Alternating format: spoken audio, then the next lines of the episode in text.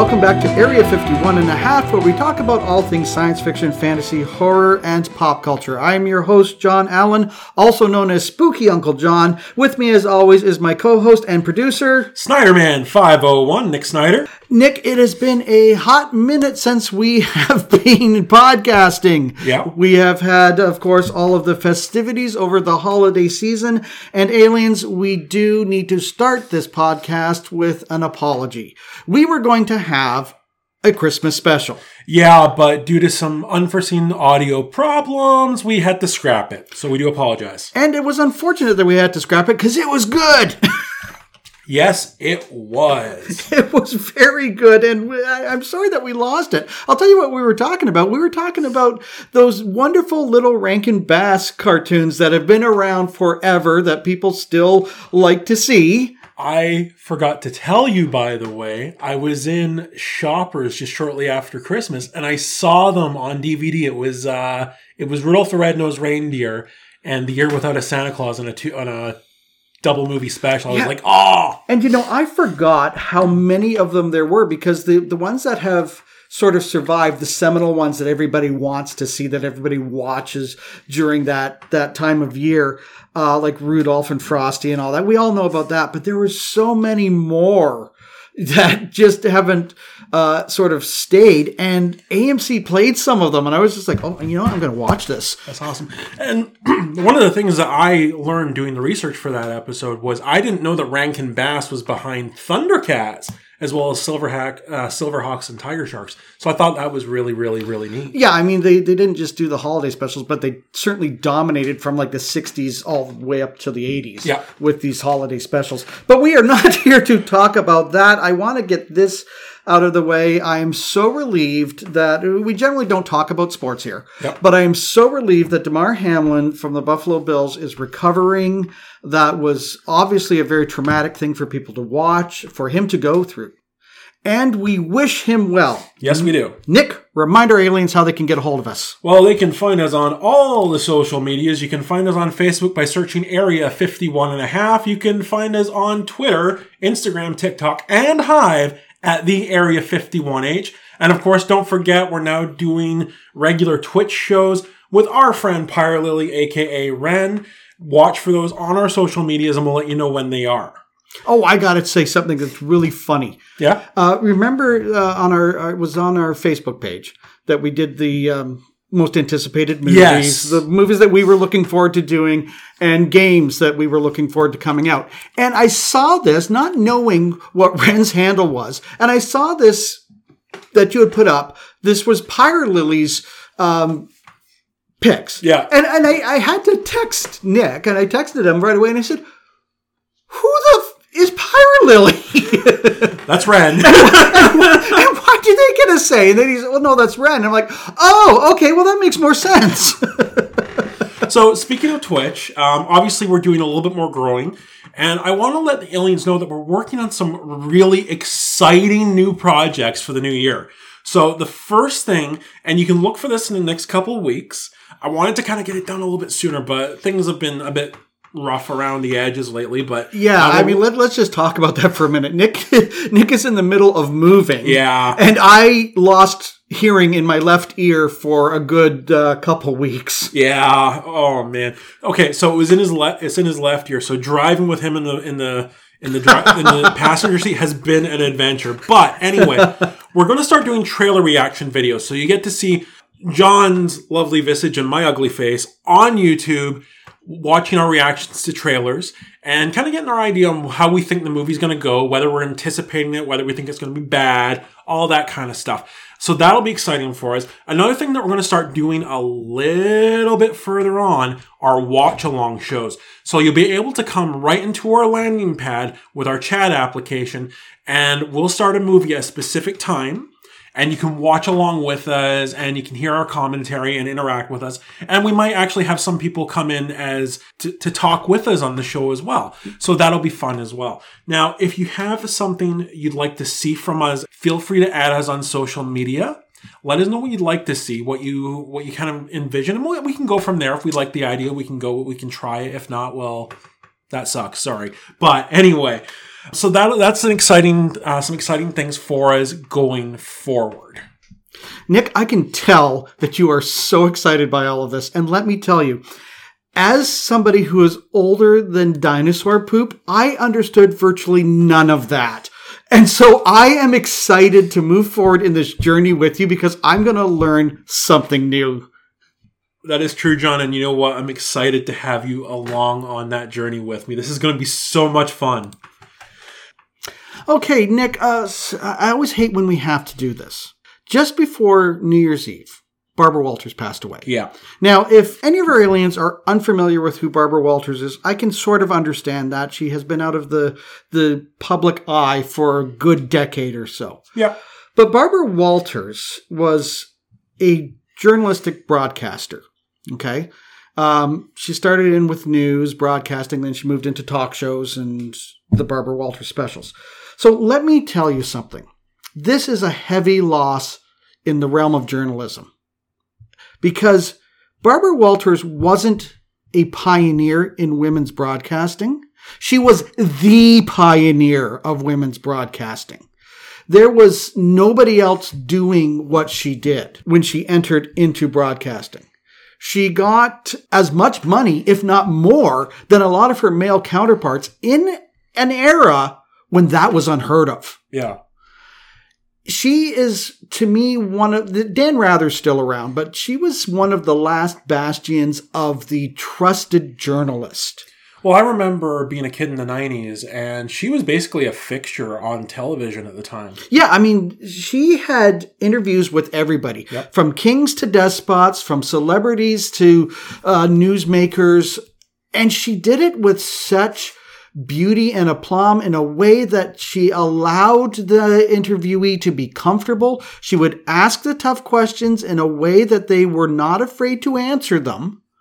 And she got a lot of, I, I, hesitate to say the word dirt because it sounds salacious and gossipy, which it wasn't, but she got to the truth of it. She got to the meat of it. She, she got them to open up in ways that no other broadcaster would. So when I think of broadcasting and who was trusted to give you the actual news, I think of people like Walter Cronkite. I think of people like Barbara Walters. Uh, here in Canada, I think of people like Peter Mansbridge Yep. and Lloyd Robertson, um, which would have been equivalents to tho- those people. So it was just a- a really rich, layered that way that she had of interviewing that I, for one, miss you know and she she inspired all of the female broadcasters that came after her mm-hmm. including people like oprah winfrey you know including katie couric those kind of, of of women that got into it and said there is a place for me and they all attribute that to barbara walters And stop me if I'm wrong, but wasn't she one of, if not the mastermind behind The View? she created the view She created The View, yeah. Yeah. And the neat thing about The View is that is really one of those. Uh, I don't know if it's the very first, so I, I, I, I hesitate to that, but I think it was where it was just all females. There were there wasn't a, a, a talk show like that before. Uh, like when you think about Regis and Kathie Lee, right? Yeah. There was always a male in there. This this one was completely all women. Yeah. And I know there were some uh, kind of copycats that came afterwards. Yeah, the was talk, the real. and uh, even here in Canada, we have the social. Yeah. So, absolutely, we have to thank Barbara Walters for all the pioneering things that she did in for women in broadcasting. She was a respected journalist. She was a respected celebrity, if you will, because sometimes that happens where you become this personality outside of your field um, just by being famous for being top in your field. It's a great loss in a way. It's the end of an era, if you will. And I'm so grateful that we had all of that information growing up from her. Yeah. And with that, no easy segue, of course, it is time for Nick's Pop Culture Roundup. So to start with John, Aaron Taylor Johnson, who a lot of people know from movies like Kick Ass, Savages, uh, even Avengers Age of Ultron, where he played Quicksilver, is in the running to play the next James Bond. Now that's I don't know. I'm not okay with that with that idea, but I'm sure some people will be happy with it. What are your thoughts on it? Well, Nick, I saw uh, No Time to Die. Yeah. I think that James Bond, to me, is one of those things where I'm tired of it. Yeah. I think it was a nice exit. I think that Daniel Craig was a great modern Bond. Um, I don't want to put in a spoiler alert here for a movie that's over a year old now. Um, but it ended in a way that to me, you need to end the franchise. It's a great way to end the franchise. Leave it alone. We're kicking these things to death at this point. I mean, modernly, James Bond to me doesn't work. Somehow the Daniel Craig era worked. yeah. I don't see James Bond working that well moving forward. Aaron, I mean, Aaron Taylor Johnson, I know he's not a kid anymore, uh, but he still has that visage of looking fairly young. And it, I don't know. I It makes me think they're just going to reboot it again and again and again and again. And my my other fear is because this particular actor, I I know he's known, but he's not overly well known necessarily. This is no shade on the actor, but I'm afraid he's going to be like George Lazenby or Timothy Dalton and not be one of the better Bonds and just kind of fizzle and you know, like they had such a high note. Just end it. But we know they're not going to end it because at the end of the day, It's Hollywood all is about the money. it's all a business. So they're just going to keep remaking it until they, it doesn't make money, and then they'll stow it for several for several decades and then remake it again because that's what they do. But I don't know. There are other actors I'd like to see. I still want to see Idris Elba as James Bond. I think that would be great. But whatever. I don't want to see another actor playing James Bond. I just want to end it. Fair enough. Okay, fair enough. So, we don't normally talk about politics on this show. Actually, I don't think we've talked about politics, period. But this is just something cool that I wanted to bring up. So, California's Robert Garcia was sworn into Congress recently, and he was sworn in on Superman number one, which I think that is so was cool. it Superman number one or was it Action Comics it was one? Superman number Super- one. So, okay. the first actual comic titled Superman. Superman. Okay. So that's really cool. Uh, I, I like seeing I like seeing people like politicians kind of fly their nerd cred, and apparently Yeah. it's very personal for him. He also had a picture of his parents who died from COVID nineteen uh, with it as well when he got sworn in. So that's really neat. Yeah, it's it's so, it's so interesting to me because uh, I, I used to be a paralegal, just so that people know, and the the legal system is different here in Canada than it is in the states. So I'm not going to pretend to know everything about the states, but I know that there are alternatives for people to swear in because usually you swear in on the Bible. Yeah. So I know that there's alternatives, but th- this one just kind of blows my mind in a way that they could actually use a comic book for somebody to swear to tell the truth, the whole truth, and nothing but the truth. So help them, Superman. I mean, it works. Truth, justice, and the American way, right? yeah, and, and he is a he is a, a, a Christ allegory, really. Yep. And from one superhero to another, let's talk a little bit about Jeremy Renner. Oh, that accident! Oh Holy, man. Uh, so Jeremy Renner was involved in a snowplow accident and wound up in critical critical condition in the hospital. Now he seems to be he's been posting on social media.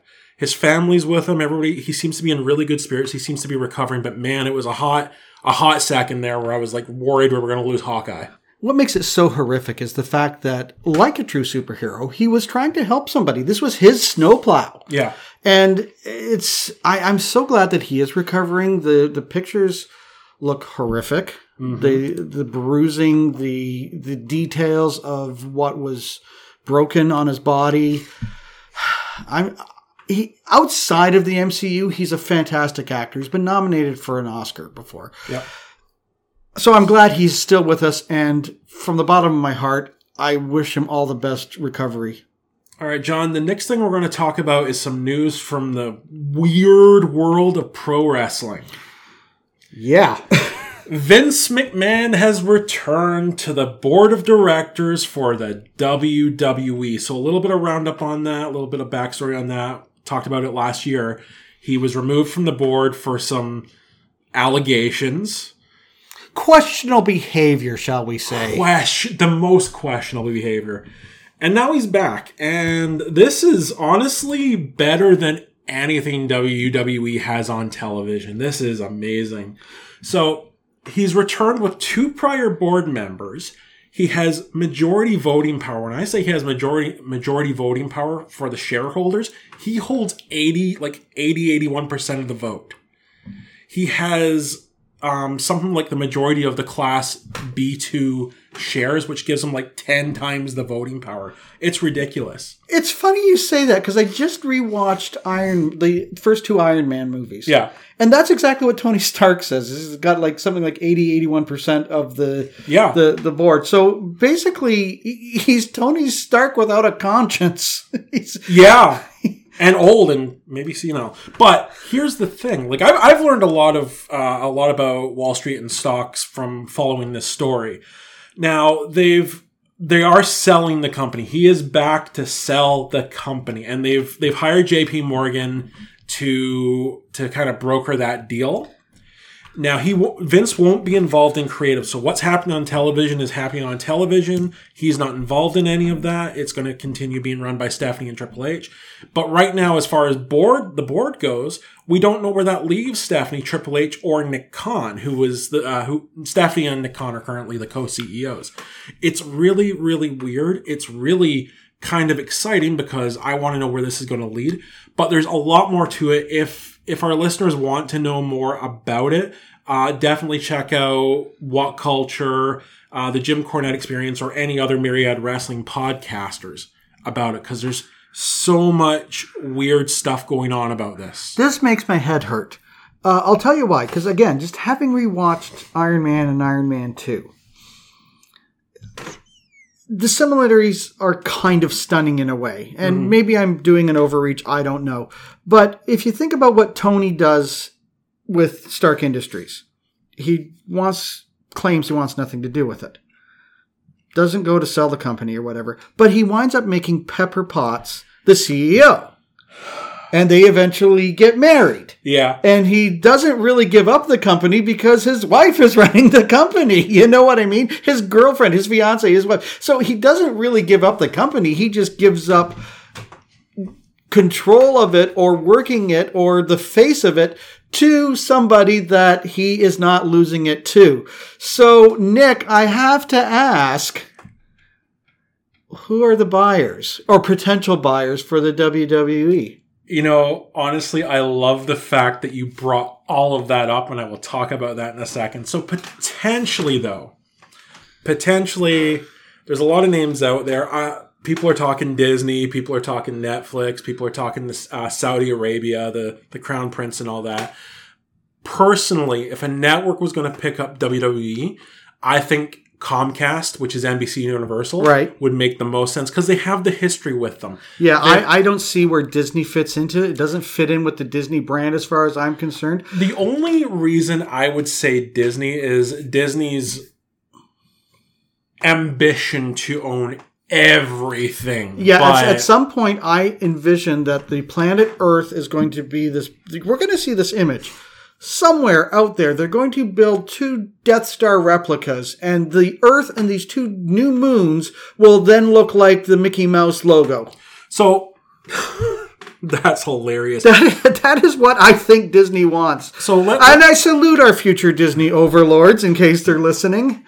So, and I'll talk about Disney for just a second. So, this was brought up on the Jim Cornette experience is that Disney wants stuff that they can put in their parks. Now, they would own the copyright, they would own the, uh, they would own Stone Cold, but they wouldn't own Steve Austin. So, would they have just generic bald guys running around their parks in vests? Like, Look, I, I can see how the MCU fits, right? yeah. Uh, but even that to me is really difficult because if I were ever to go to Disney again, I've, I haven't been in years, I don't want to see Thor and Iron Man, and I certainly don't want to see a John Cena replica.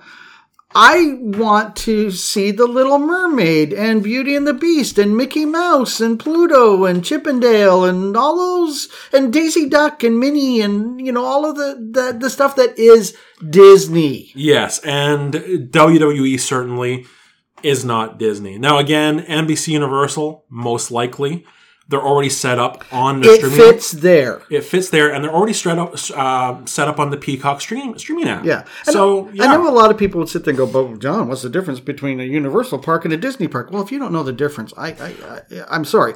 The Universal parks are set up in such a way that they have different islands, like especially in the Islands of Adventure area, where they have different things. That is their whole thing. It's like it's a wide variety of movie. Universal was the monster uh, studio at first. You know, started with Dracula, Frankenstein, the Mummy, Werewolf. You know, the whole bit. Creature from the Black Lagoon. That's what it was built on. They've expanded into that. They've got Harry Potter. They've got Jurassic Park. They've got King Kong. They've got uh, DC, and, and they they have some, certain rights to DC, uh, as I understand. Like they could easily do an overlay when they lose the rights. Yeah. Uh, they could easily do an over overlay on the the rides that they have. The Hulk would become like a Superman ride, and Yeah. so forth and so on.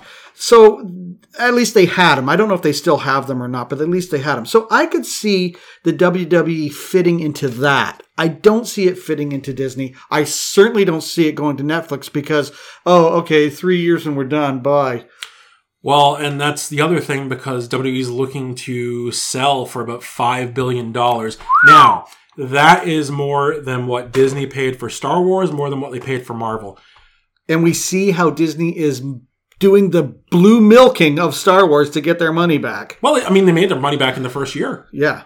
But anyway, here's the thing though. And I'm just going to ask you very quickly before I get into my next point. Do you think what you know about WWE, do you think it's worth $5 billion? I think there was a time when you could have made that argument. I don't think that argument stands today. I agree with that. And I agree with that as a wrestling fan. WWE's, without getting too much into the business, yes, they are posting record revenue. And it's amazing because their ticket ticket sales have never been lower. The ratings have never been lower. I always compare it to what I've, I've said this to you. There's a difference between celebrity and fame. Fame is when my mother knows who you are. yeah. Okay, so I'm always going that uh, my mother's an 83 year old woman, doesn't pay attention to any of this stuff. She knew who Hulk Hogan was. Right. She knew who Stone Cold Steve Austin was. Right. She knew who The Undertaker was. If I were to ask my mother who the wrestlers are today, she wouldn't know a single one of them. Yeah. Okay, now that could be because my father has since passed away, but he hasn't watched wrestling in years. But I feel like there is a certain amount of celebrity that even if you don't know where they fit in, whether it's a singer, whether it's an actor, whether it's a sports uh, star, whatever, there is a certain amount of fame. She knows who David Beckham is. She knows who LeBron James is. Right. She knows who Wayne Gretzky is. You know, so I mean, there's a certain amount of fame that everybody knows your name. And I don't know that that is true now with the WWE and their stars. I would agree with that. Um, Roman Reigns really is the more most recognizable one right now, and even then, I don't think he's hundred percent recognizable. I think some see him as Roman Reigns, and some see him as the guy that kind of looks like Jason Momoa. but, that's- but that's to the point. I only know who Roman Reigns is because of you and a few other friends that follow Yeah. wrestling. Because I I've stopped following it years ago. So, one last point about the sale of WWE, then we'll move on. So, with your whole kind of thing about Iron Man, this is where it kind of lies. Vince McMahon has 81% of the, the buying power or the, the voting power. He is the one that is going to approve any sale, and he gets full approval on that. 100%. Yeah, the, the board be damned. He is the company. he is the company. And that's the thing. He could turn around and buy it himself and take it back private. You know, and it bec- eh, Nick, it just becomes this really odd kind of thing because going back to the installment of WWE when it was the WWF, Right. I'm a teenager going back. I didn't know Vince McMahon owned it. I thought he was just a commentator along with Jesse Ventura. He was very affable. He was out there. He was like, "Oh, uh, did you see that slap?" And uh, like, "What's going to happen next, Jesse?" And Jesse, "I'm Jesse Ventura. I'm going to tell you all this kind of stuff and a slobber knockers thing." And you know, and it was fun. And he was this kind of fun face, if you will, of the company. But you thought he was just an announcer. Yep. And then it's like, oh, he owns it. And then we're not going to get into it. Then there's the whole Bret Hart situation, Yeah, yeah. screw the boss, and and it seemed like Vince McMahon decided, hey, this is a good way to go because that was a, a good attitude in the '90s, the Attitude Era. Yep. And but it seems to me like he has now become the villain that he created. He's become the cartoon that he he was portraying on the show. So, as I've said before, I'm a bit of a wrestling historian. So I know a little bit about Vince McMahon prior to all of that, based on stuff I've heard, stuff I've read, all of that. Now, Vince McMahon, um, I think he's always had this ambi- this ruthless ambition from Sure. when he was a kid. Yeah. because this is this is a he did not have a good childhood. No, he wanted to prove to his dad Oh, it, go- right? it goes beyond that. Yeah. He grew up in a trailer park with his mom and his in- aggressively abusive stepdad. He didn't know who Jess McMahon was until, or Vincent uh, Jess McMahon was until he was 12. So I can understand that he's always had this drive to not just to make things better for himself, but to be better. And that is, is really what has, um, made him what he is. And I do think that he has for lack of a better term, gotten high in his own supply and really started believing that he is the Vince McMahon that we see on television. And I do think that there is a lot of that in this. Like I said, this is better than anything we're seeing on television right now. And why? Because Vince McMahon has transmogrified from this interesting, captivating TV character to this interesting, captivating, and kind of mad billionaire. Well, I don't find him that interesting or captivating, but I certainly, uh, certainly think he's mad. Yeah. So if anything else comes up about this, I'll mention it on another show. But right now, that's all I have. Speaking of the privileged and powerful and out of touch, Yeah. the Duke of Sucket, I mean Sussex, book Spare comes out on Tuesday, and it is already creating all kinds of controversy. Not just for the Windsors, but for him himself. Because here's the thing I understand that people are looking at this from the idea that, oh, he and Meghan Markle are telling their truth. Okay, fine. But the thing of it is, we all have a different truth. You know, Yeah. you have a truth, I have a truth, Wren has a truth. And just because it's the their truth doesn't mean it's always their fact. You know what I'm saying? Well, it's just, it's just like Obi Wan says everybody's experiences are based on their own point of view. Yeah. So I'm not trying to get into the, the whole thing about the accusations of racism and all this other kind of stuff. But there is an excerpt from this book that Harry has gotten uh, the ire of the Taliban. And not that I would ever sit there and say I side with the Taliban, because I don't. okay, just let, let's make that clear. But he referred to his time in Afghanistan and how many kills he had as a soldier in Afghanistan by referring to them as clearing the chessboard, clearing people off the chessboard. He's taking these chess, and the, the, the people have said these are not chess pieces. The you know Afghani these are not chess pieces. These are human beings. They had families. To refer to it that way is very uh, inflammatory. It's very insulting. It's very cavalier. Yeah, I, I can see the stunned look on your face. John, I I didn't know that that was said, and frankly, I I'm disgusted and flabbergasted by that. That's that's too much. Because well, here's the thing: Ricky Gervais, you know, he was so savage on the Golden Globes by referring to all the Hollywood people as being the most privileged people on the planet that had all of this wealth, kind of thing, right? So this is what we're dealing with when we're dealing with the royal family. They don't live in the same reality that the rest of us live in. No. And we know that. By by any stretch of the imagination. We're not going to get into the the the whole um, colonization and all the, the the negative stuff. We're not going to get into that because this isn't a political show.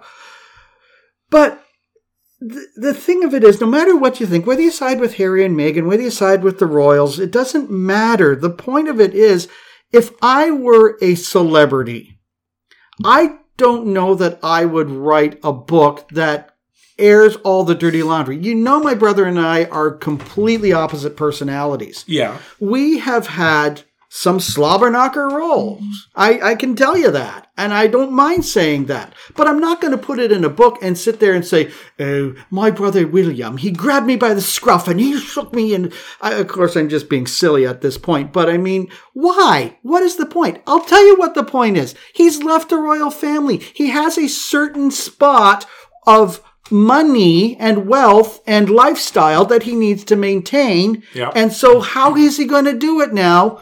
By pulling the rug from under them, by writing these, and he didn't even write it, it's like with a ghostwriter, but writing these tell all books, doing these tell all interviews, being salacious and gossipy, and it seems almost a little hypocritical to me that you are criticizing the paparazzi for all of the involvement that they had in shaping your life, and yet you are also courting the media to come in and listen to my truth gossip. Well, and that's the thing. Like, this is a guy that said that he wanted out the limelight. He's not doing a very good job of that.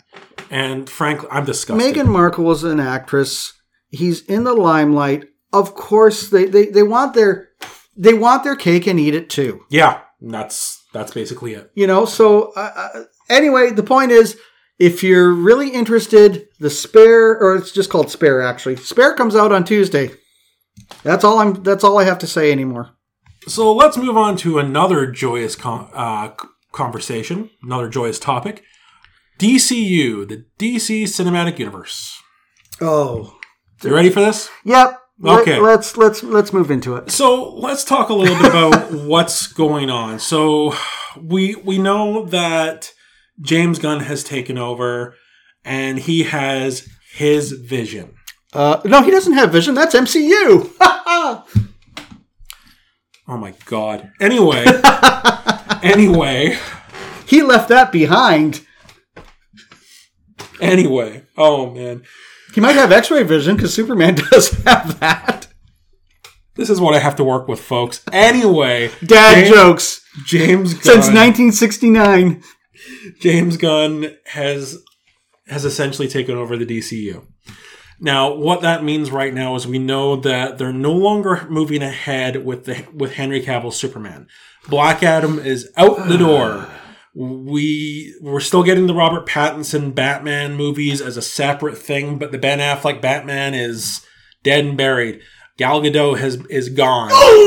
Jason Momoa might be, yeah, I know that's upsetting for you, as it is for me, but I think more for you.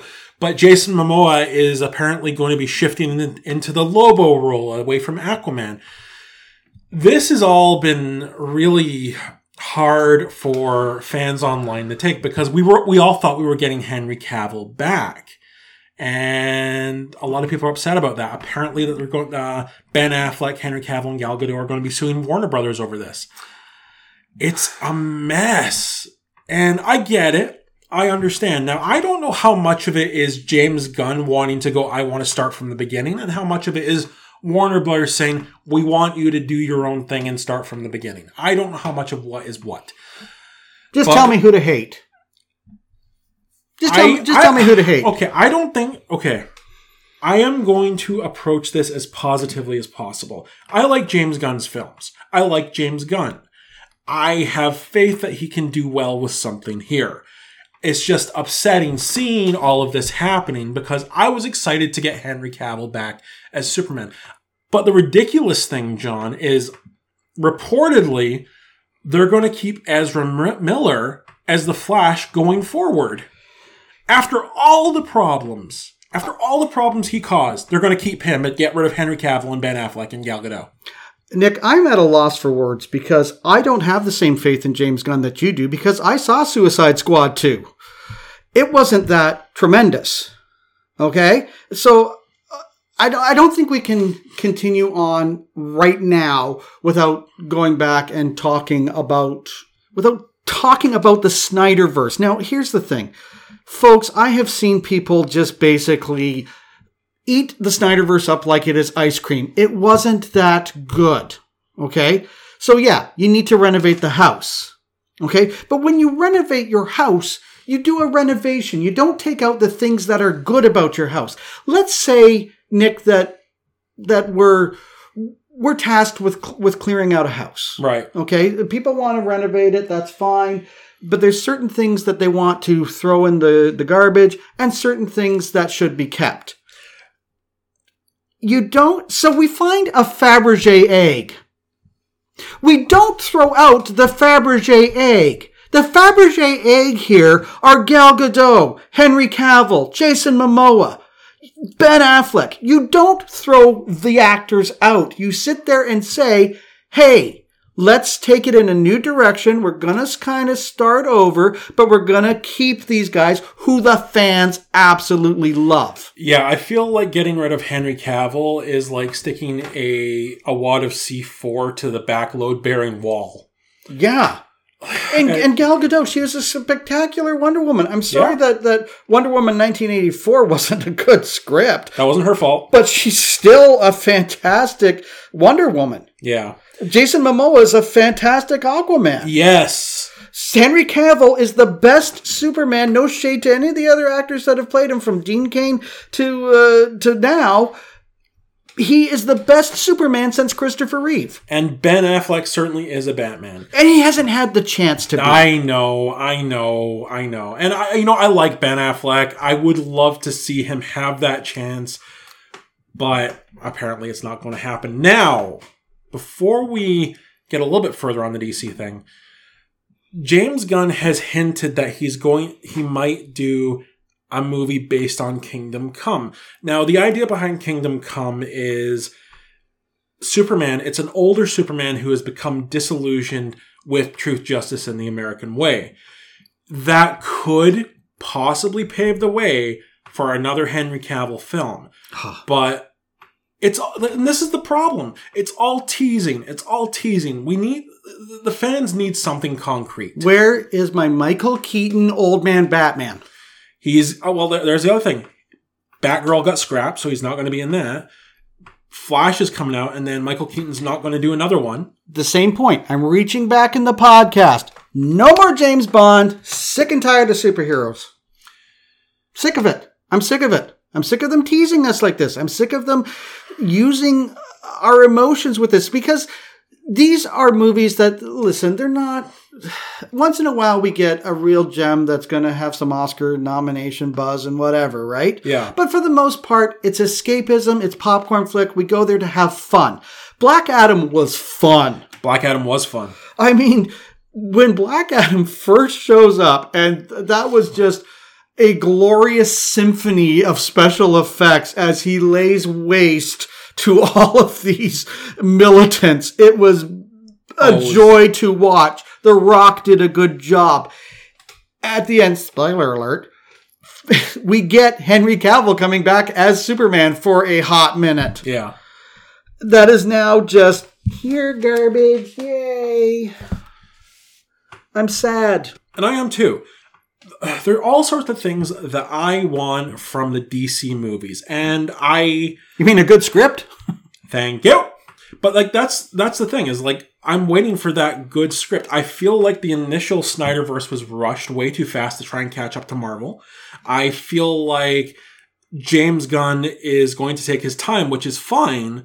But at the end of the day, I don't know. I feel like it's all, and we've mentioned it here before, ladies and gentlemen, one big missed opportunity. Yeah, I listen, I enjoyed Aquaman. I enjoyed the first Wonder Woman. I even enjoyed Man of Steel. I didn't enjoy Russell Crowe as uh, Jor-El so much, but I, I did enjoy Man of Steel.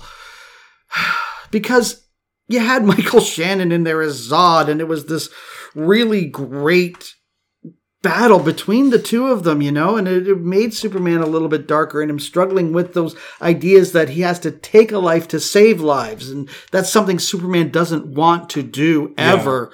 And, you know, just the- when you, heard how Michael Shannon approached the idea of playing General Zod, it was just the most glorious thing I ever read in, in print anywhere, where he said, I went to the well and I lowered the bucket into the lava and I pulled up the lava and I drank it up. And it was like, wow, like this is, this is just an interesting way of saying I I decided to find some sort of demonic badass to be.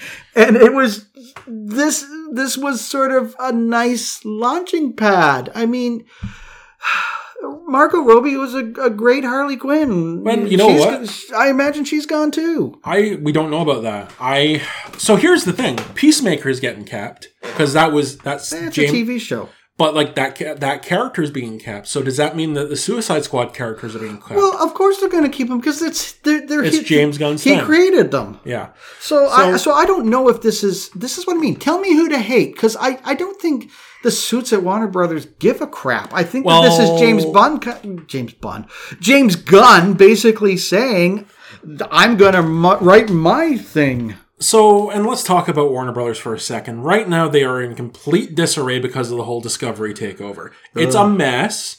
They apparently don't have enough in their advertising budget this year to properly advertise their movies. So, Yeah, eh, the whole thing's a mess, and James Gunn is inheriting a mess, I guess. my dudes at Warner Brothers, listen to me. Your cartoon DCU should not be better than your live action DCU. So, and let's let's talk about that for a second. So, apparently, one of the things that James Gunn is going to be drawing inspiration from is the DC animated universe. Okay, that's great. That's cool. My honest hope is that he goes to some of the people that have written these animated movies and go, make me a live action movie, please. Because that's the only saving grace at this point. They, I, I recorded one I, I- because they're so good. There was one that was playing. It was uh, I think it's Batman versus Robin. Yeah. You know, and I haven't seen it, so I, saw that it was on. Was on really late, so I said, "Yeah, I'm going to record that and I'll watch it later." Because I have been enjoying getting into the DC cartoon universe a lot more than than this, and it's it's bad writing, but it is not bad acting. You have people. I can't stress this enough. People who are really good at portraying these characters. You have made the right choices. Ezra Miller aside, he needs to be recast. Absolutely. Because you there has to be consequences for his buffoonery. But I, I, I, I can't hammer that. It's not just good performances, it's people that understand the characters that they're playing. And that's the main thing. Henry Cavill has a clear and very concise understanding of Superman. That is obvious, that is clear, that is 100% there. Yeah. and to get rid of him, I don't know. It just is. It's not just a slap in the face to Henry Cavill. It's a slap in the face to all of his fans and all the Superman fans that enjoy him. So that's that's basically it for me. I'm going to wait and see what else is going to happen with this. If it's going to be a Kingdom Come movie, I'm in. I would like to see how that plays out, but at the moment, cautiously optimistic. Um, cautiously, I'm done with it. Pessimistic. Yeah. Um, however, I will do this saving grace. Um, even though he's not my favorite actor, Robert Pattinson is not my favorite actor. I did like the Batman. Uh, give me another the Batman, but don't give me the Joker. Yeah, I want something else. Like we have another Joker movie coming out. Just give me something else, please. Yeah, I'm looking forward to that. I can't. Does that come out this year or next? I think it's next year. I think they're filming this year. Yeah, I'm really year. looking forward to that because I really think that the the Joker was really a fantastic, uh, different kind of universe for that, and I, I kind of like that they're doing that. But do that with the your other properties because you've done the Batman, which is different. You've done the Joker, which is I, I don't even think it's Warner Brothers. It is Warner Brothers. Is it? Yeah. Yeah, uh, but which is different, um, and that's good different. Yeah. Unlike Halloween Ends, which is bad different Yeah. but give me something different with the other superheroes too. Stop trying to create this entire universe because the MCU did it. Yeah. Just give us good superhero movies and I'll come back in. But I mean, Phase Four is taking me out of Marvel too. Okay, Nick, I think we've talked the superheroes to death at this point. Let's talk about a new movie that came out that we saw with Wren over the weekend that we both really enjoyed. Let's Yep. talk about Megan. And before we do, here is your spoiler alert. Spoiler alert! Spoiler alert! Spoiler alert! Okay, so Nick, Megan, something a little different-ish. Yeah. In, the fact that, yes, we have seen movies about AI got run amok before, but not to this level. This was good. This was really good. This was smart. Yeah, it was it was a smart script and it was very enjoyable. I'm not going to sit there and say this was a great movie. Um, I think that there are some the, the, the things It that was- the things that we use as a criteria. I, I just want to explain to the aliens listening. It's not just about the story. It's not just about the acting. There's technical things. There's how the writing goes. There's all kinds of things that I consider. So is Megan a great movie? No. But is it enjoyable and fun to watch? And are you going to learn something from it? Yeah. Yeah. And so, therefore, I enjoyed it. I'm not going to say it's good. I enjoyed it. So let's talk a little bit about the AI run amok before we get into the, the meat of the film.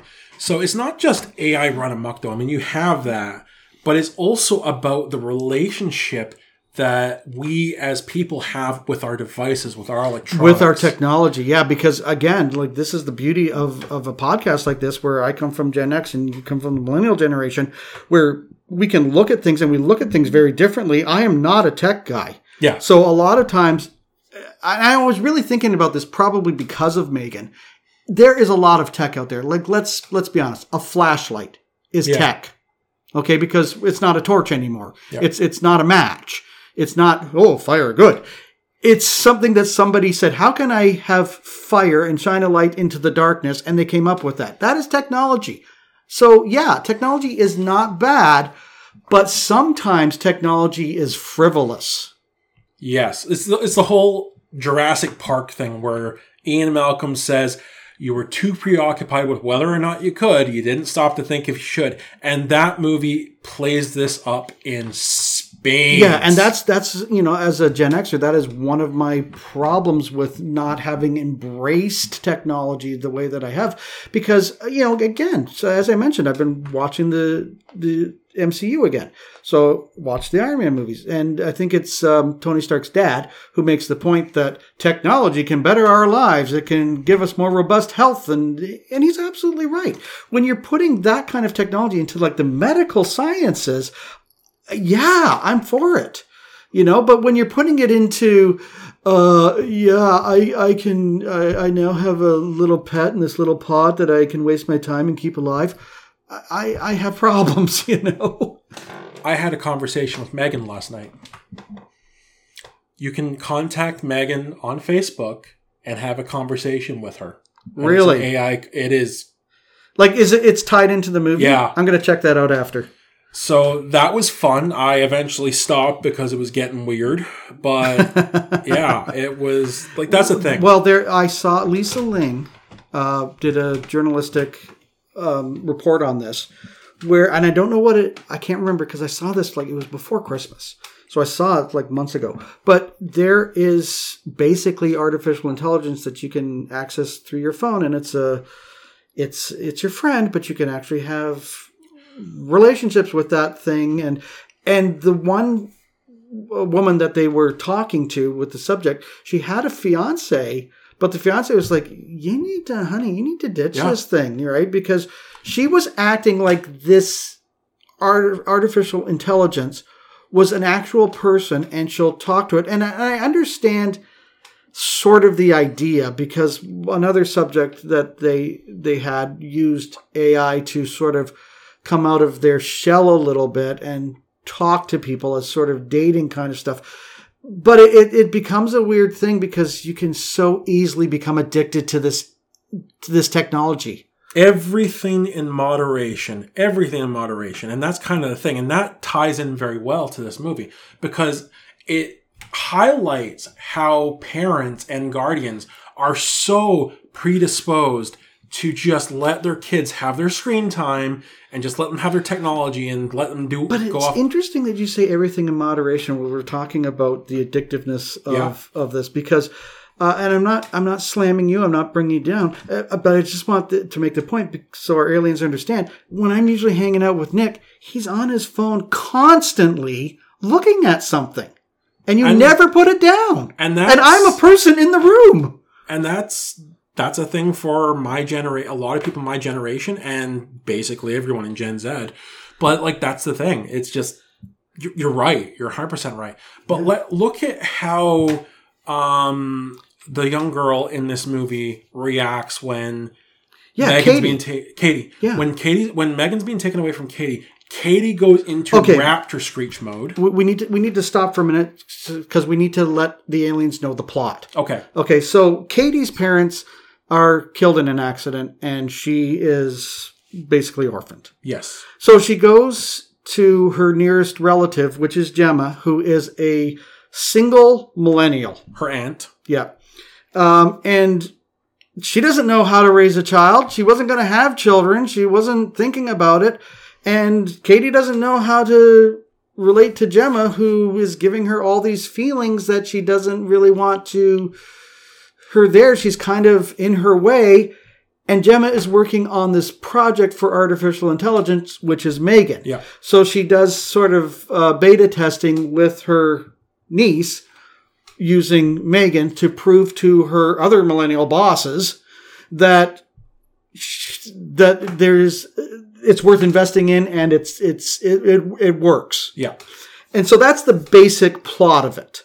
But of course, the science goes horribly wrong. Yeah. And unlike Jurassic Park, where the science went absolutely right, just the capitalism was wrong, this is actually one where the science goes completely off the chain, off the rails. And Megan, the, the AI in Megan doesn't just start learning, it becomes completely self aware. it goes off the rails because there was no checks and balances put into place.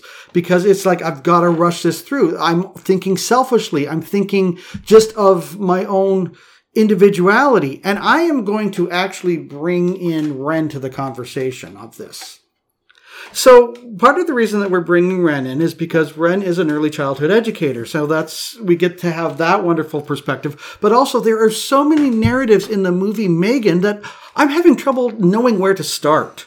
So Wren, from your experience as an early childhood educator, give me some of your thoughts on this. So the biggest thing that stood out to me in the movie was the discussions with a therapist and the reaction that Katie had when Megan was taken away from her. Okay, so let's start with the therapist. What stood out about that conversation with the therapist to you?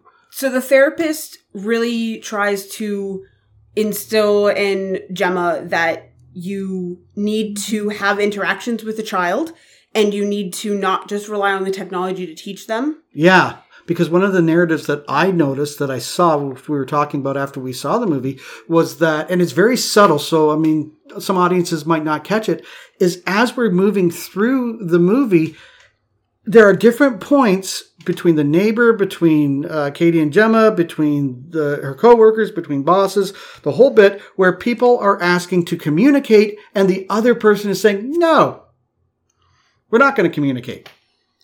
And in Megan, for much of it, uh, Gemma relies on the technology that she knows that she understands that she can communicate with perfectly to communicate with this other human being and basically assumes that it will do everything that a parent needs to do, which is incorrect. Yeah, because I mean, uh, it's so much easier, right, to just plunk your child down in front of a tablet or in front of a. And I've seen that in play for different reasons. Um, you know, like for instance, we had friends that ran a restaurant and they had to have their children there, but their children had to be entertained while they were there. So I get that. And I'm not dismissing them on that point, but to have that without any particular reason other than maybe you're too lazy to be a parent, I don't know. Yeah, it's. I definitely believe that technology is good for kids, especially now with just how much technology is involved in our lives.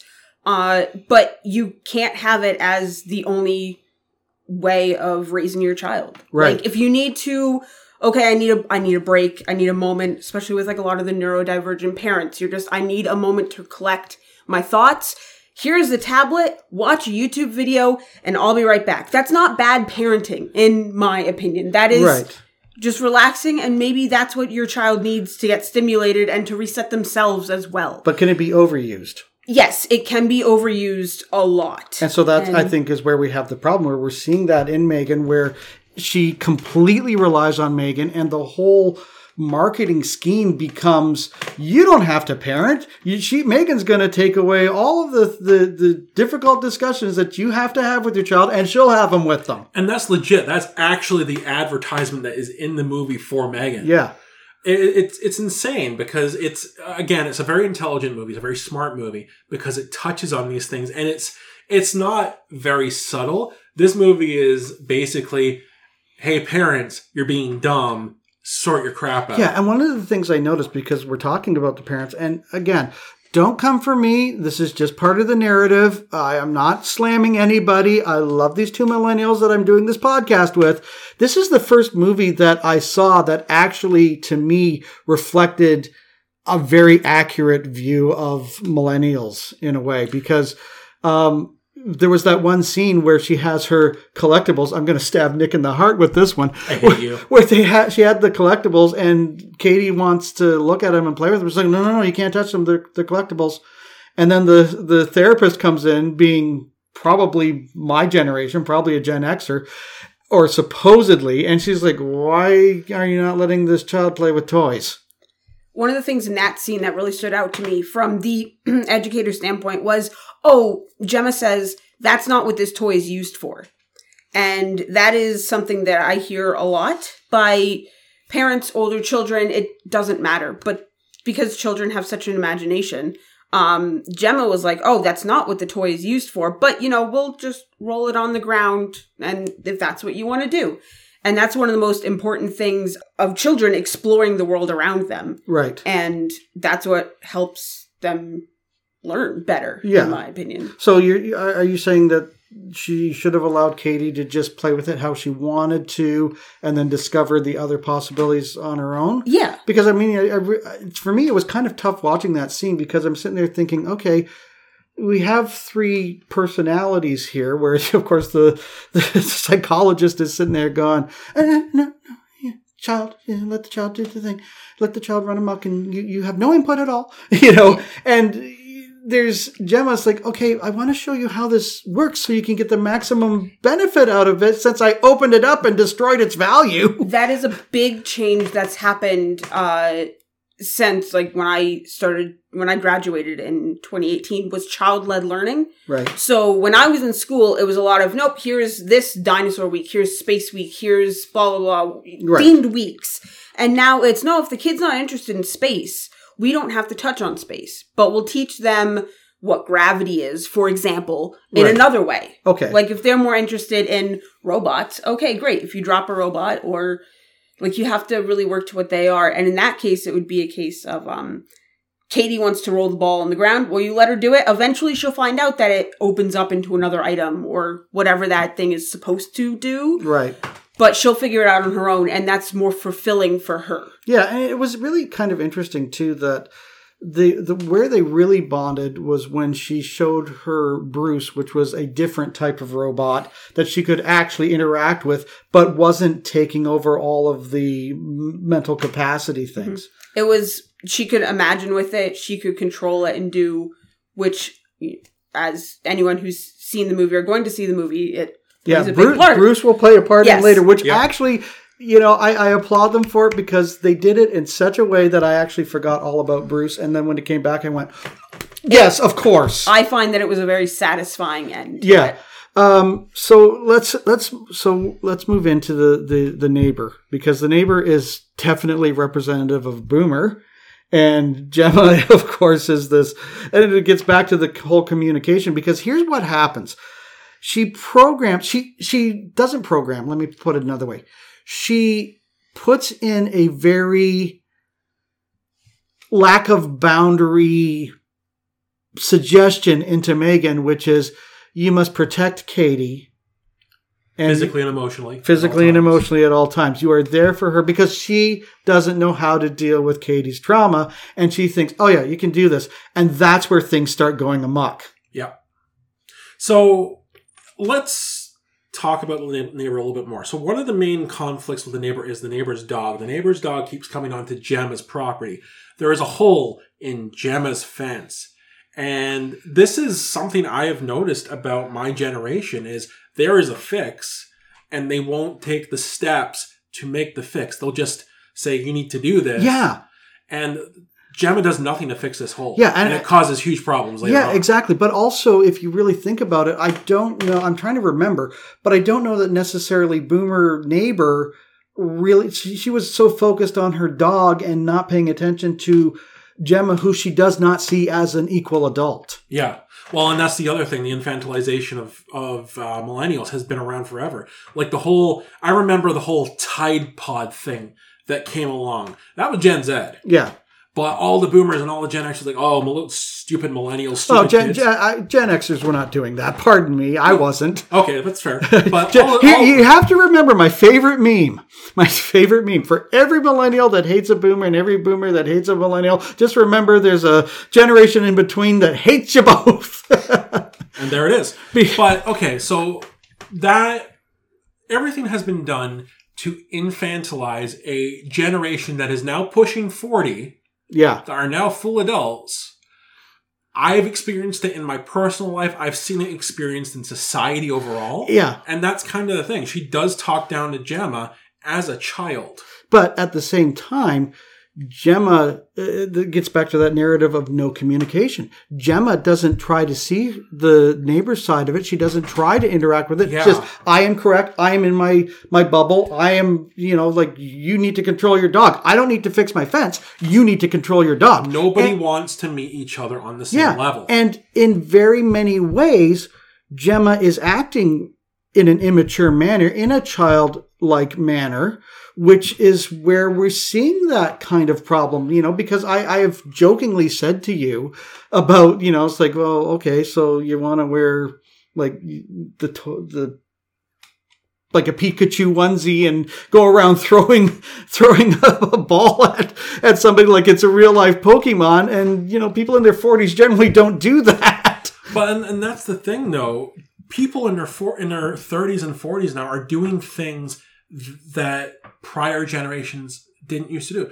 We weren't even we weren't allowed to do it. We would have been called out hundred percent on that. Sixty percent of the toy consumer market right now is people over thirty. Sixty percent. Yeah, because they're buying it as a collectible, right? Well, they're, they're, they're, bu- like my generation is buying toys. Like the one meme I saw, we're just spending all of our stuff that on stuff, all of our money on stuff that makes us happy until the world ends. Yeah, That is what what millennial culture is right now, and it. but that's not every millennial, obviously. i- is it not? I mean, look at look at most millen- most millennials now play video games well into their thirties True, and forties.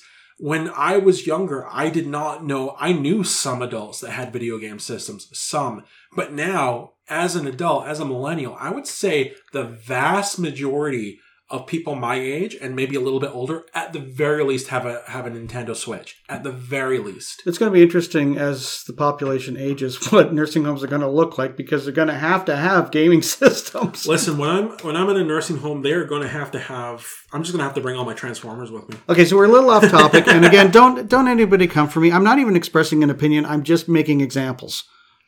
That also being said, um, f- once again, from an educator standpoint, if your child is, goes into kindergarten and can't turn on, turn off, adjust the volume, and pull up YouTube on an iPad, occasionally, not all the time, that could be like that's something that they need to know by the time they Yeah, reach yeah, yeah. kindergarten Yeah. because that's how technology is going and so it's it's finding that balance between yes you need to know the technology yes you need to understand it and you need to be able to work it and then also you can't let that take over your life and that goes for you know Yeah, children and teenagers and like Right. even me occasionally The fundamentals have changed, and that's that's actually a part of You're, horror now as well. Well, you're right. The fundamentals have changed. I mean, let's go back to, to little John, five years old in kindergarten, shall we?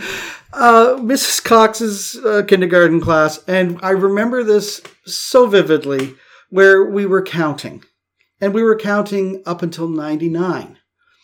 And she said, What comes after 99? And I said 100. And everybody else was saying stupid things like 110. They was throwing out numbers at random. And she, she heard it and she points at me to say it again. And guys, I got to tell you, I looked at all of my other kindergartners like they were the dumbest things on the planet. And I said with, I was just went, a hundred! Like what the, how do you not know this? The reason they don't know this is because I think my mother took very seriously. Here's the things that your child needs to know coming into kindergarten how to tie their shoes, how to, you know, whatever. So she was very serious about doing that. Uh, but I, and I'm not saying that the other parents were bad parents. I don't mean that. But times have changed. There was no technology in there. None whatsoever. The technology was the film strips that the teacher had to crank in the next one. Oh, here's the beep. Next frame. So, I mean, there wasn't all this technology to learn. And that's where I think we're getting into these disconnects, right? Because again, getting back to the movie with the the boomer neighbor, she doesn't understand Gemma's problems. How could she understand your problems? You go to work, you do your job, you come home, you have a martini if your boss is a dick. You know, like basically that's how it was dealt with, right? You just Yeah. you just sucked it up. And we know that that wasn't 100% correct. So here I am as a Gen Xer going, where's the middle ground? Yeah.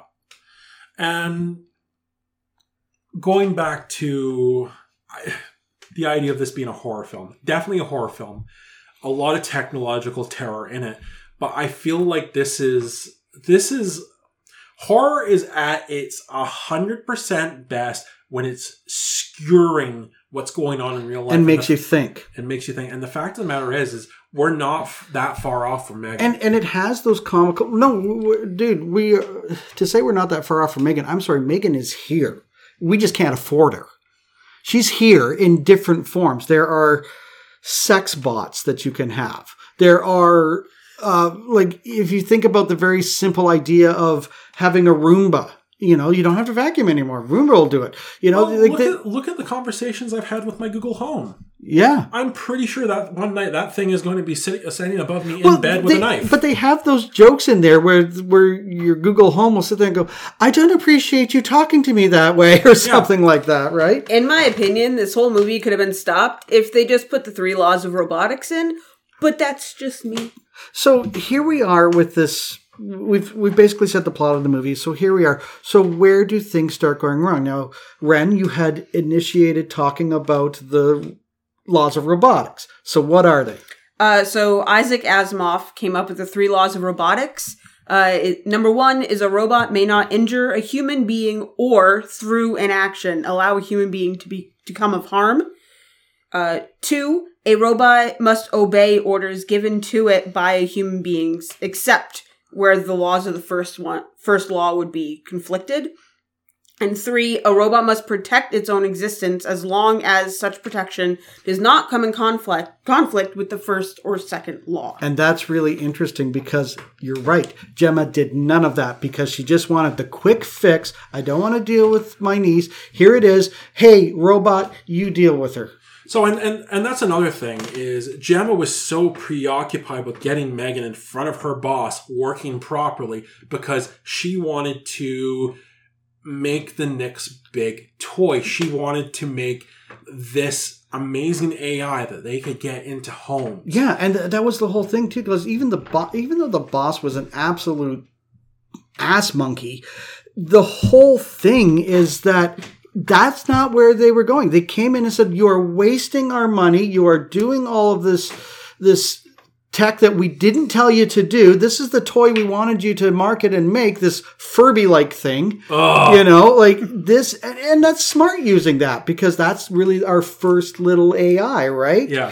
so they it was really smart doing that and she didn't listen no no no this is better but it gets back to that whole corporate shilling where each generation is the same thing. I'm going to pick on the boomers on this one because the boomers were the hippie generation. They were all about, you know, peace and love and uh, fighting the man only to become the man. Yep. And then you have a certain segment of millennials that's like, no, I don't want to do things like they did, and blah, blah, blah, unless I'm making a ton of money, and then it's okay. The, the fact of the matter is, is when you look at something like Megan and you apply that to real life, there is a certain level of mm, our generation, my generation, becoming a snake eating its own tail. We are spinning our wheels for capitalism. We are innovation is not being made for innovation. Innovation is being made to make money. And that is a huge problem because when you do when you innovate for make for the sa- sake of making money, then you forget the three laws of, of robotics. Yeah. So, I mean, like getting back to the, the generational divide that they did in there, I thought it was really interesting because, again, how can the neighbor a- ever relate to Gemma when she's doing a job that sh- the, the neighbor couldn't have imagined being done? I mean, even when I sit there and I, I will ask you guys a lot of times, it's like people are actually making money just doing a YouTube video. Yeah. Like uh, that blows my mind. Yeah, YouTube, like things have changed. And I'm going to go back to the Vince McMahon thing for a second because this was actually brought up on uh, the Jim Cornette experience. The way things used to work, the way things used to work for wrestling shows in the territories was they would pay for TV time and they would make their money off of ad revenue. Now it's completely the other way around. Yeah. Now the TV show, the TV networks pay for their shows, and of course make money off of ad revenue, merch, and stuff like that. And it's the same thing with with um. It's now YouTube is paying people for their content. These people like if we when we put stuff on YouTube, when we're going to put stuff on YouTube, we're not paying YouTube that Yeah.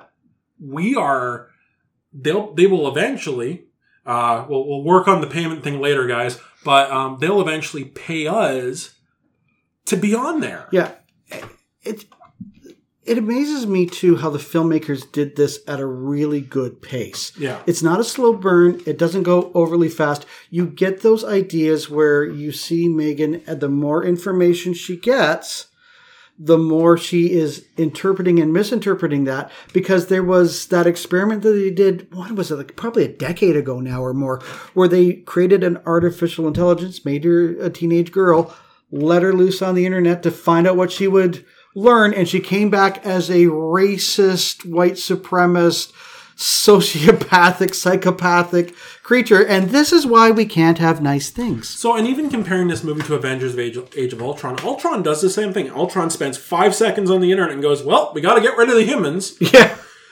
and But Yeah. that's because people mess with it, right? So that's the thing. Gemma realizes, okay, I made a mistake. Uh, Katie can't be the only one that has control over Megan. So I'm your secondary primary user. You must obey me too. yeah And that's where the conflict starts because as Katie becomes more addicted to the idea of Megan being this supportive friend, this supportive sister figure, saying, and she starts saying off the right that she starts saying the right things. Megan is saying very wonderful things to her about that must be very hard for you. That must be very sad for you. How do you feel about that? You know, like she's she starts off being very wonderful with her. But the interesting thing is that Megan is just as addicted to Katie as Katie is to Megan. it becomes a symbiotic relationship, which again is completely relevant because kids and millennials all have that symbiotic relationship with their phones, with their with their devices. My phone is is my sidekick. It has all the information I need at a, at a fingertip. If I want to, if I'm if I'm struggling for a bit of information, boom, my phone has it. I can look it up. If I am struggling for something to do, my phone has it. I play a game. If I want to listen to something, my phone has it. I listen to music. I listen to a podcast. It is. It is a sidekick, and it is Yeah. symbiotic at this point. Yeah, but look at the problem that we're having with society where uh, there's misinformation and that people are taking that information and they're spinning it. And when that information is proven to be false, they still stick to it's like, no, no, I learned that that information was correct. Therefore, it is correct. I believe it is correct. And we have these toxicities because you can just sit behind your computer and spout whatever opinion you want and then defend it say, well, it's my opinion. And I'm noticing this problem where you have, I can say my opinion, but you can't say yours. Okay. Let's look at modern technology as the invention of the car. The, the car changed everything. Yeah, great. Just like modern technology. And just like modern technology, things progress for it. Like cars Right. did not were not invented with windshields. Cars were not invented with seatbelts. Cars were not invented with windshield wipers. Right. The fact of the matter is, is these things ha- came along when they when the problem was presented. Yeah. And push through as fast as they could. And it's the same thing with technology nowadays. When when the internet was created, there was nobody knew what kind of absolute crap storm would happen with people on the internet, well- with all the misinformation, Yeah, and if- with all the misleading Well, artifacts, yeah. all that stuff. And I wouldn't say when the internet was created because we know that it was a military device, right? So Created for home yeah, when, when it came into the, the home use, I remember it. I remember because like you get your own little website and it's full of like these stickers of kittens and what- GeoCities! yeah, just what, whatever, right? And it was very benign and it was very nice. But I have, I'm not going to say the group. I have left a group because all it is is just negativity. And even Well- and if somebody tries to call that out, and we've seen this numerous times, they call that out like, no need to say goodbye, just leave, and all these funny little memes and everything. And we are creating our own toxicity with this. So is it any wonder that Megan, as she progresses and learns things, she's learning the worst of human behavior? And she is. She absolutely is because look at what she's working with. She's dealing with Katie, who is a child dealing with the death of her parents. She's learning from that. And her main adult in her life is Gemma, who is so preoccupied with her work Yeah. that And almost childlike herself. yeah, that, that she can't. She's not proper. She doesn't start properly functioning as a guardian until the end of the movie. Yeah, and you know it's it's so fascinating too watching a movie like this because of all of the different narratives that are in there and and all the different things that we can take from it. And it, it's just wild to me watching something like this, especially because when we get those moments where it's a build up and it's build up and it's build up, and then they take Katie to that special school. And it's played for laughs, but we've all seen the mothers like Yeah. that where my child is the most precious thing and he's so intelligent. And i can't say it because we try not to swear or keep it pg on this this movie but he he the, the bratty kid sits there and goes f you holly to his mother. Yeah. And that is another thing that I am I'm dealing with with my kid, not with my kid, but like the kids around them. yeah it's it was the whole are- turning point in the movie There right are a lot of kids out there that are just like their parents let them say or do whatever they want. And it's like, oh no. yeah so so this kid is a i mean he's a psycho. He- He's sociopathic. He's an absolute. He's entitled. He's, Yeah. he's completely entitled. That entitlement has come from his bad parenting. Is completely entitled. Do what you want. It's fine. Whatever. You know, without any consequences. And this is such an interesting thing because he winds up hurting Katie in a kind of benign way. He's being bullyish, whatever yeah. but Megan comes up and just you know the, the whole design of Megan is wonderful because there's so much emotion that is in the face and she comes up and she's sort of pretending to still just be this doll and it's really interesting because we now get into this little hint i mean if there's any problem with the movie it's too many narratives but we got into that little bit of toxic masculinity right The movie has a lot to say in an hour and a half. Yeah. I, I agree with that completely. Yeah, so we get this little hint of toxic masculinity where this kid, uh, age approximately 12.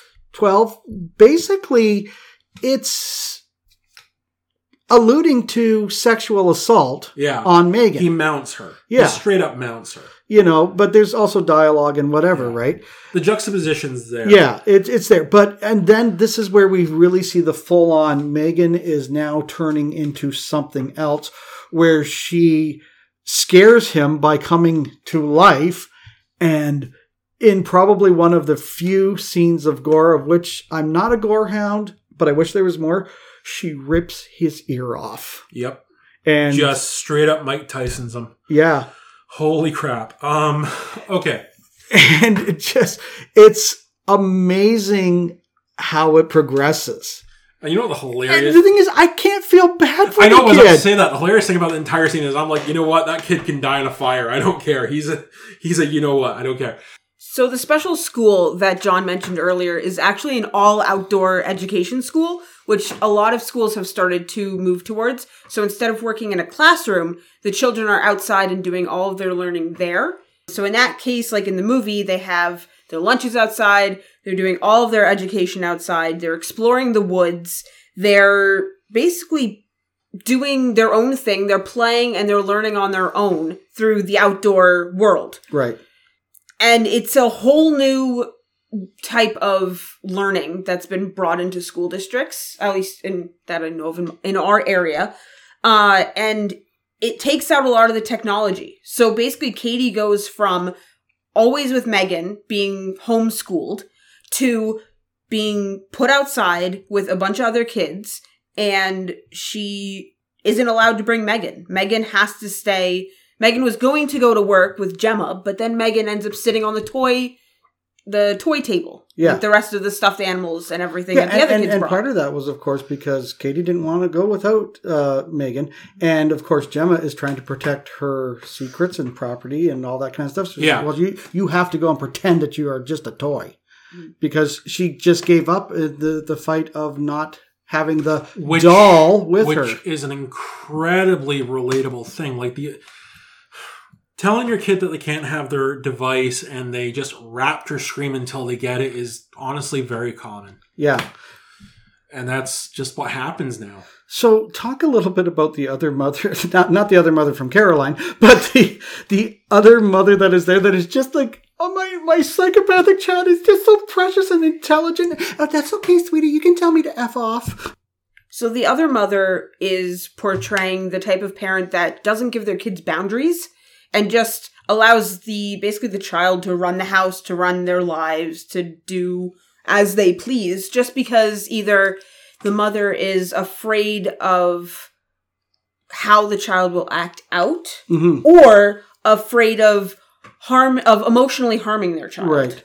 And it, it's really interesting too because I mean, me coming from that middle generation where I heard from my grandmother, children should be seen and not heard. Well, that's not right. I mean, how else are you going to know if a child's being abused or if a child's being picked on or, or whatever, right? I grew up in, in the realm where a neighbor could pick me up, give me a swat, send me home for another one, even though we're not really doing anything wrong other than being a kid. And now it feels like we've swung the other way, where we have these helicopter parents and bulldozer parents and parents that won't let their kids out of their sight for five seconds and all this other thing and use your words and talk and whatever. And I'm just wondering, where's the middle ground? Well, I I I understand that um, completely. One of my big things when I'm trying to communicate with with my kid is communication, communicating emotions. Like I try, like I do my best to communicate that their emotions are valid, but they have to tell me what's wrong, Yeah. and that's with a lot of kids nowadays. That's difficult because they don't necessarily know how to communicate. Yeah. But were you guys taught to communicate? Not in the way that we're that we are taught to teach kids now. Yeah. I mean, I wasn't taught to communicate. Honestly, I wasn't. It was, you know, uh, generation above the, the boomers that was just sitting there going, uh, no, you sit there. This is the way we've always done it and the way we're always going to do it. Teachers could smack us. So here's the thing though with communication.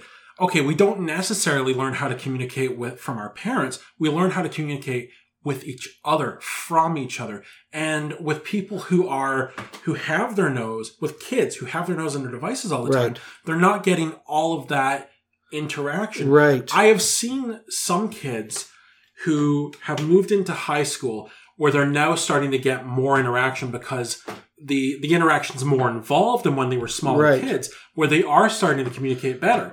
Right. But for a lot of them, it's still not there. Yeah, it was kind of like I was telling you about my interaction with that young sales clerk at Yeah. at the store where she was she's required to come up and see if I need any help, but she was so awkward and it was very easy for me to look at this uh, to me child, uh, teenage girl and sit there and go, "Wow, you're really introverted and you really don't know how to do this and it's but you're f- kind of forced to do it. And I, I felt bad for her. Yeah. And I, I do kind of feel like younger people are more introverted than extroverted. Yeah, like I've seen extroverted kids, like the, uh, but a lot there's a lot more introverted. Yeah, and that's the thing. Like Katie was introverted because uh, let's go back to the very start of the movie when they have their automobile collision, and she's got that Furby like thing, and the, the her mother is just being annoyed by it because they're in the middle of a blizzard, and she's like, "Can you shut that thing off for five minutes?" And you know whatever because uh, she was already introverted going into Gemma's home. Yeah. And I just want to talk about that opening scene as well, because I think that is a perfect, it's a worst case scenario, but I think it's a perfect rendition of how sometimes you're in the car with your kid, you've got your SO with you, and everybody's going off at once, and it's just annoying at mm-hmm. times, and you don't know how to address it properly. So, yeah, you get angry. Yeah, and you know what? What's kind of clever about this movie too is that you. I never thought I would be sitting in a movie theater and just be gleefully cheerful that a child gets murked. I mean, he was that kid was such such a little psychopath that when, when he ran from Megan, he runs from Megan, gets hit by a car, and becomes a, a stain on the highway. Street pizza! It goes it goes back to Stephen King and and, and, Oh, Gage. and Gage, yeah. Uh, but and it's it's not very visceral, which I kind of wish they had leaned a little bit more into the the gore and the horror. But I everything that Megan was doing, you kind of cheer for her when she takes these people out because they're just nasty. Yeah. You know, and that, that brings us to when she's full on bonkers, where she goes and just wipes out the boss and wipes out the guy that is uh, stealing uh, corporate secrets for his own pleasure. And she is so methodical about it, and she is so in tune with it, and she uses gaslighting in a way, you know, Yeah. and it's Oh, she's. Oh my god. She's like the character of Megan itself is so well written. Like she goes completely bat bot crazy. and that little dance right was done Yeah. by a, I think it was done by a dancer from Australia. Oh just my the, God. the moves were fantastic. Um, but I was just like sitting there, like you know, you, you sit there and you, you you might watch a, a movie where you're just like, no, no, I don't want this person to die, or oh no, don't kill the dog, or whatever. But with with Megan, you're just like, do it. Oh my God, do it. Murk them. I Well, don't care. And that's also kind of the thing. I mean, obviously we wanted to root for Katie, and we did. And that's You mean Megan? No, Katie. Oh, Katie. It was hard to root for Katie because th- this was the smart part of the script because she was becoming like that boy. what I Very, very much like that boy. what I'm saying is that you wanted You wanted to, wanted to, yes. because her parents are dead. She's Yeah. dealing with a hard situation. But yeah, she's becoming a jerk face with this stupid doll. And that's what I really loved about the movie is it was hard to like anybody, which is why you sit there and then and then they they do this sort of thing where you're like, um, you know what, maybe maybe the way Megan's handling things, okay, yeah, no, uh, all right, I get it. But that, that's also kind of the thing for Gemma. It, it, the story really is about Gemma. The story is about Gemma, and it's about her learning to accept this little girl into her life and become a guardian. That is her journey. That is her hero's journey in this. And she creates her own villain in Megan, and she needs to overcome that villain that she's created for herself, which again plays into kind of millennial society Yeah. and that's that's kind of it. And you know, Nick, I'm going to request a double spoiler alert here because my favorite part of the movie is coming up, and I don't want people to. I want them to be as surprised as I was. So. Megan escapes from the corporation where she's supposed to be presented, and of course, she's just wasted the boss. She's wasted uh, the the corporate weasel, and it, it- there's a great scene where they're bloodied in the the elevator, and of course, chaos ensues. And she sits there and goes, "I'm gonna go home and I'm gonna sort this Gemma cow out. That's all there is to it." And the, all the things that ensue and it's almost comical and you always have to have sort of com- comedy in those tense situations but it's almost like two parents fighting and the kid not knowing what to do with it because the kid's like hearing all the commotion and then they both turn to her and it's like everything's fine katie don't come in here Yeah, I can't relate to that at all. oh, but it's it's but it's funny too how like you see that kind of dynamic where one parent has this idea and the other parent has that idea. And it's a discussion that they probably didn't have before they got married and had children you know what i'm saying? How are we going to raise the children?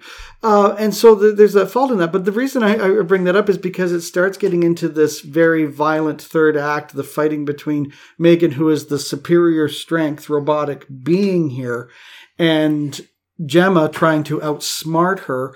And of course, she gets the drop on her. Mhm. And then Katie comes in, and Megan really thinks that Katie is on her side and going to her side. And this was my favorite part of the movie because they did such a good job writing it that I completely forgot about it. It was just such a benign thing at the beginning of the movie. And Katie sits there and says, Yeah, you haven't been introduced to another member of the family, Bruce. and Bruce comes in and Layeth the smacketh down on Megan. Oh, Now, my criticism of that, though, is they should have continued with that. I thought it was a little cheesy how they had Bruce trip and fall over something and yeah. trapped him and couldn't get up. Because I just love the fact that that was such a wonderful thing. Because now you have technology versus technology. So the other part of that is that Bruce is controlled by mechanical Katie, gloves yeah. that Katie has on her hands, and it's Katie is the one that takes Megan out. The thing that she got so attached to, the technology Yeah. that basically started to control her entire human, Yeah. like her entire being. She's the one that destroyed it. Yeah. And in my opinion, that was such a good like But it also, Point. but it also makes the point too that we need to control technology. Control technology Yes. should not control us. There it is. That is exactly it. well megan brings up a point during this whole argument and everything it's uh she's arguing with gemma about oh well you know i'll take care of katie don't worry and i'll do it with you around because you're the guardian but you'll be catatonic Yeah, and it's oh human beings yes you can make technology and you can try to control it but really it's so easy to take us down and the technology could do it if it gets out of hand Well, compare that compare that to the Matrix. Like that's exactly what happens in the Matrix. The robots take over and put us in a catatonic state so they can use us. Yeah, that scene where Joey Pants where he's going, I know that this steak isn't real, but I don't want to know what else is out there, and I love biting the steak. You know, like that. That's a great scene where you see that, where he's like, "I'm all for this Matrix, whatever, living in La La Land," but but it, it's it's just so rich because I mean, we have the VR virtual reality goggles, right, and living here, and it, it's fun as a game for me. But my friend Mark brought up a point. He's like, "Yeah, like no, I mean, virtual reality is great because you could be sitting in like this." This silly little bachelor apartment, but you can put on these VR goggles and be living in a mansion. Star Trek. Star Trek: The Next Generation. Lieutenant Barclay. He becomes addicted to the holodeck. It's the same thing's going to happen with people with Yeah. VR. They're not going to know where the real world ends and VR begins because they're not going to care. Yeah. Because the VR is better than the real world. But ultimately, is the message here that humans can't be replaced? Can we replace humans? Because I, I do get concerned. Now, I was a personal support worker. My back, uh, it happens. A lot of PSWs, their backs get ruined. So, hey, well, we can have technology to do that lifting. Fantastic. So here's the thing: we we we're looking at robots to do medical care. We're looking at robots to do cooking. We're looking at robots to do all of these things for us. But what happens? And it's very small. It's very small. But when we went to see the movie, here's what happened at my home. For some reason, I changed the batteries, I did everything I was supposed to do. For some reason, the remote control didn't work. And my mother was stuck on whatever channel the box was showing, right? And she said, I don't know what I'm going to do here. So we set her up to watch uh, a movie while I was out watching the movie. So she wouldn't have to worry about it. So that little tiny bit of technology failed. When you think about the technology that she grew up with, she, I mean, she predates television, mm-hmm. you know, and you had to get up and actually change the channels to now having this remote that is does so many different things controls the cable controls the tv controls all these things. It's very confusing for her. She didn't understand what to do. I didn't understand what to do because the it it stopped. It failed. Now here's the thing get home and all of a sudden it's on a different channel we'd we'd ordered a new remote from the cable company because it's not working we did everything we could it just stopped working fine we'll send you a new one here you go. I get home from the movie, guys, and it's on a different channel. And I said, What happened? And my mom just sat there and said, It just started working again. So, and that's that's kind of the thing. Technology is is It's great until it doesn't work. yeah, and the th- the fact of the matter is is technology is it doesn't always work. Like the amount of time, how many times have you sat in my living room with me and watched me fiddle around with the Roku remote, which is just frozen? Yeah. Exactly. And we are expecting technology, which is created by infallible people, to be infallible and still watch it be fallible. Uh, it's just bad. It's bad. It, we are we are dealing with people who want to live in the Jetson era, and we're not there yet. I am ticked off we're not in the Jetson era as much as I hate technology. We kind of are in a way. We kind of are. I mean, like they had the video screens for the phone call, and Yeah. we Rosie the robot. We're getting robots, uh, so we're we're kind of there, but we're kind of not. Um, I s- still want that flying car that folds into a briefcase. That's just awesome. Um, I'm sure Musk is working on it. yeah. So, time of truth. Let's start with Wren. What do you give the the movie? What's what? Out of what- 10, what what- do you give what- what's your rating? Out of 10, I, I mean, I give it like an 8. Okay, that's good. Nick, Seven. seven. Yeah. Uh, I'm somewhere between you guys. I give it a seven point five. I I realize that there's a lot of people that that didn't like the movie. That And I want not- to talk about that. Do you want to talk about I do. that? Okay, go ahead. very very simply put if you did not like this movie you watched it wrong and if you think if you think that this is an incredibly intelligent film there's a lot going on and if you think this movie is stupid perhaps maybe just a little bit you saw too much of yourself in this film and you need to revisit it also, to the people that say it's not a horror film, it's more sci-fi. No, this is not sci-fi because this is the reality that we're living it's, in. it's a technological Star Trek terror. is sci-fi. This is horror. yeah If you don't think this is horror, uh, horror is not just one thing, guys. It's not just gore. yeah Okay, this is a horror movie. It's not. It's not overly scary. It's not overly visceral, but it is still a horror movie. and I'll be I'll be honest with you, I do kind of disagree that it's not overly scary because the scares aren't in the scares on screen. The scares are in the morality I'm- of it, the science of it. All right, but is it as scary as say Terrifier two or Terrifier? No. So it's No. not overly. That's what I mean. Yeah. It's not like you're going to sit there and have. Well, somebody might, but the average person isn't going to have nightmares about Megan. There's probably some poor coder out there going, "Oh my god, why?" Now, mind you, I say that, but you know, it's. I think it's kind of funny that there's these children who are just like dressing up as Art the Clown. It's like Terrifier, I love Art, and and their parents are sitting there letting them watching it. But I guarantee you that those same children are going to probably see something as benign as Megan and sit there and look at their doll and go, mm mm, no, no. oh yeah, like that's the thing. Like, it, um, Straw Hat Goofy is a, a a content creator that I follow, and he made a video uh, with.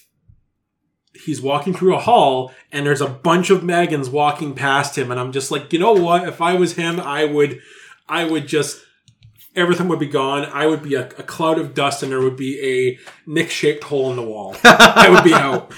Well, aliens, we had a lot to talk about. This is our longest show to date. Wren, thank you for joining us because we really could not have had this discussion without you. Um, Nick, remind our aliens how they can get a hold of us. Well, of course, you can find us on social media by searching for Area 51 and a half on Facebook. You can find us on Twitter, Instagram, TikTok, and Hive at the Area 51H. And don't forget to follow, like, rate, and share us with your friends and enemies. Remember, if you rate us, that brings us up in the rankings for podcasts. So please help us out there. And just before we go, we want to pay tribute to the great Pele, the face of, well, they call it football in every other part of the world, but North America, soccer. Yeah. He passed away, and there will never be another icon of soccer slash football like Pele. Yeah, I agree with that. Thank you for joining us, aliens. That is all the time we have, and we will see you again in two weeks. So, yeah, I really like Megan. it's fun to watch.